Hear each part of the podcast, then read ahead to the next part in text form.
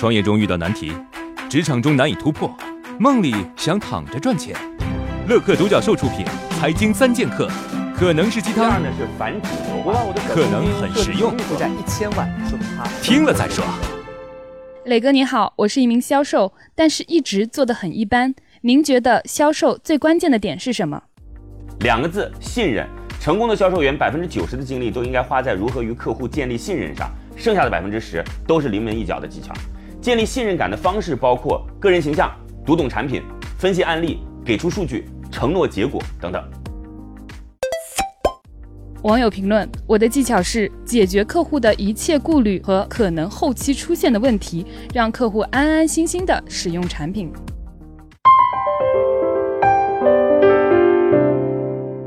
宇哥，我们公司的产品在市面上有一些竞品，之前是单纯的打低价策略，结果也是很一般。我究竟该如何定价才能从同类中脱颖而出呢？同样的水果，单个卖六块，两个卖十块，两个两个买的人就会变多。同品牌高中低三档手机，中档比低档好很多，但价格只贵一点点；高档比中档只好一点点，但价格贵很多。一定是中档的销量最大，这个原理叫做价格锚点。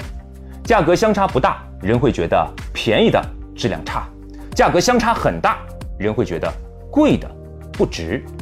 定价就是人心。网友评论：OPPO 和 vivo 的终端机就用到了这个销售策略，同时也是他们的利润机。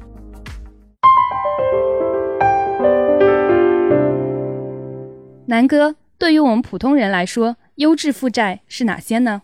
简单来说，优质型的负债的共同点就是把钱花在了刀刃上。比如说，在我们经济能力承受范围之内的房贷，负债买房之后，赚钱的动力当然是更足了。如果是负债购买了能够带来正向现金，比如说往外出租的住宅呀、门面啊，那长期来看，我们赚到了房租，而且还享受到了房地产增值的红利，这就形成了一个良性循环。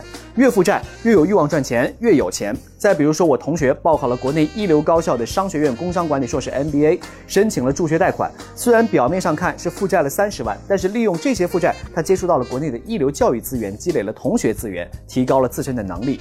毕业之后，可能第一年收入的增加部分就覆盖了债务成本。那么这些都属于优质负债。你有优质负债吗？网友评论：我买了几套房，每个月要还很多房贷，感觉压力山大。原来是优质负债啊！还想再买两套，要努力赚钱啊！在这里呢，有个消息要告诉大家，来参加我们节目的投资机构，每周都会有一次线上的项目指导，为大家来进行项目梳理，帮助你来解决创业过程中遇到的难题。如果你也想参加的话，可以在“创业找崔磊”的公众号里回复“活动”两个字儿，获取活动的名额。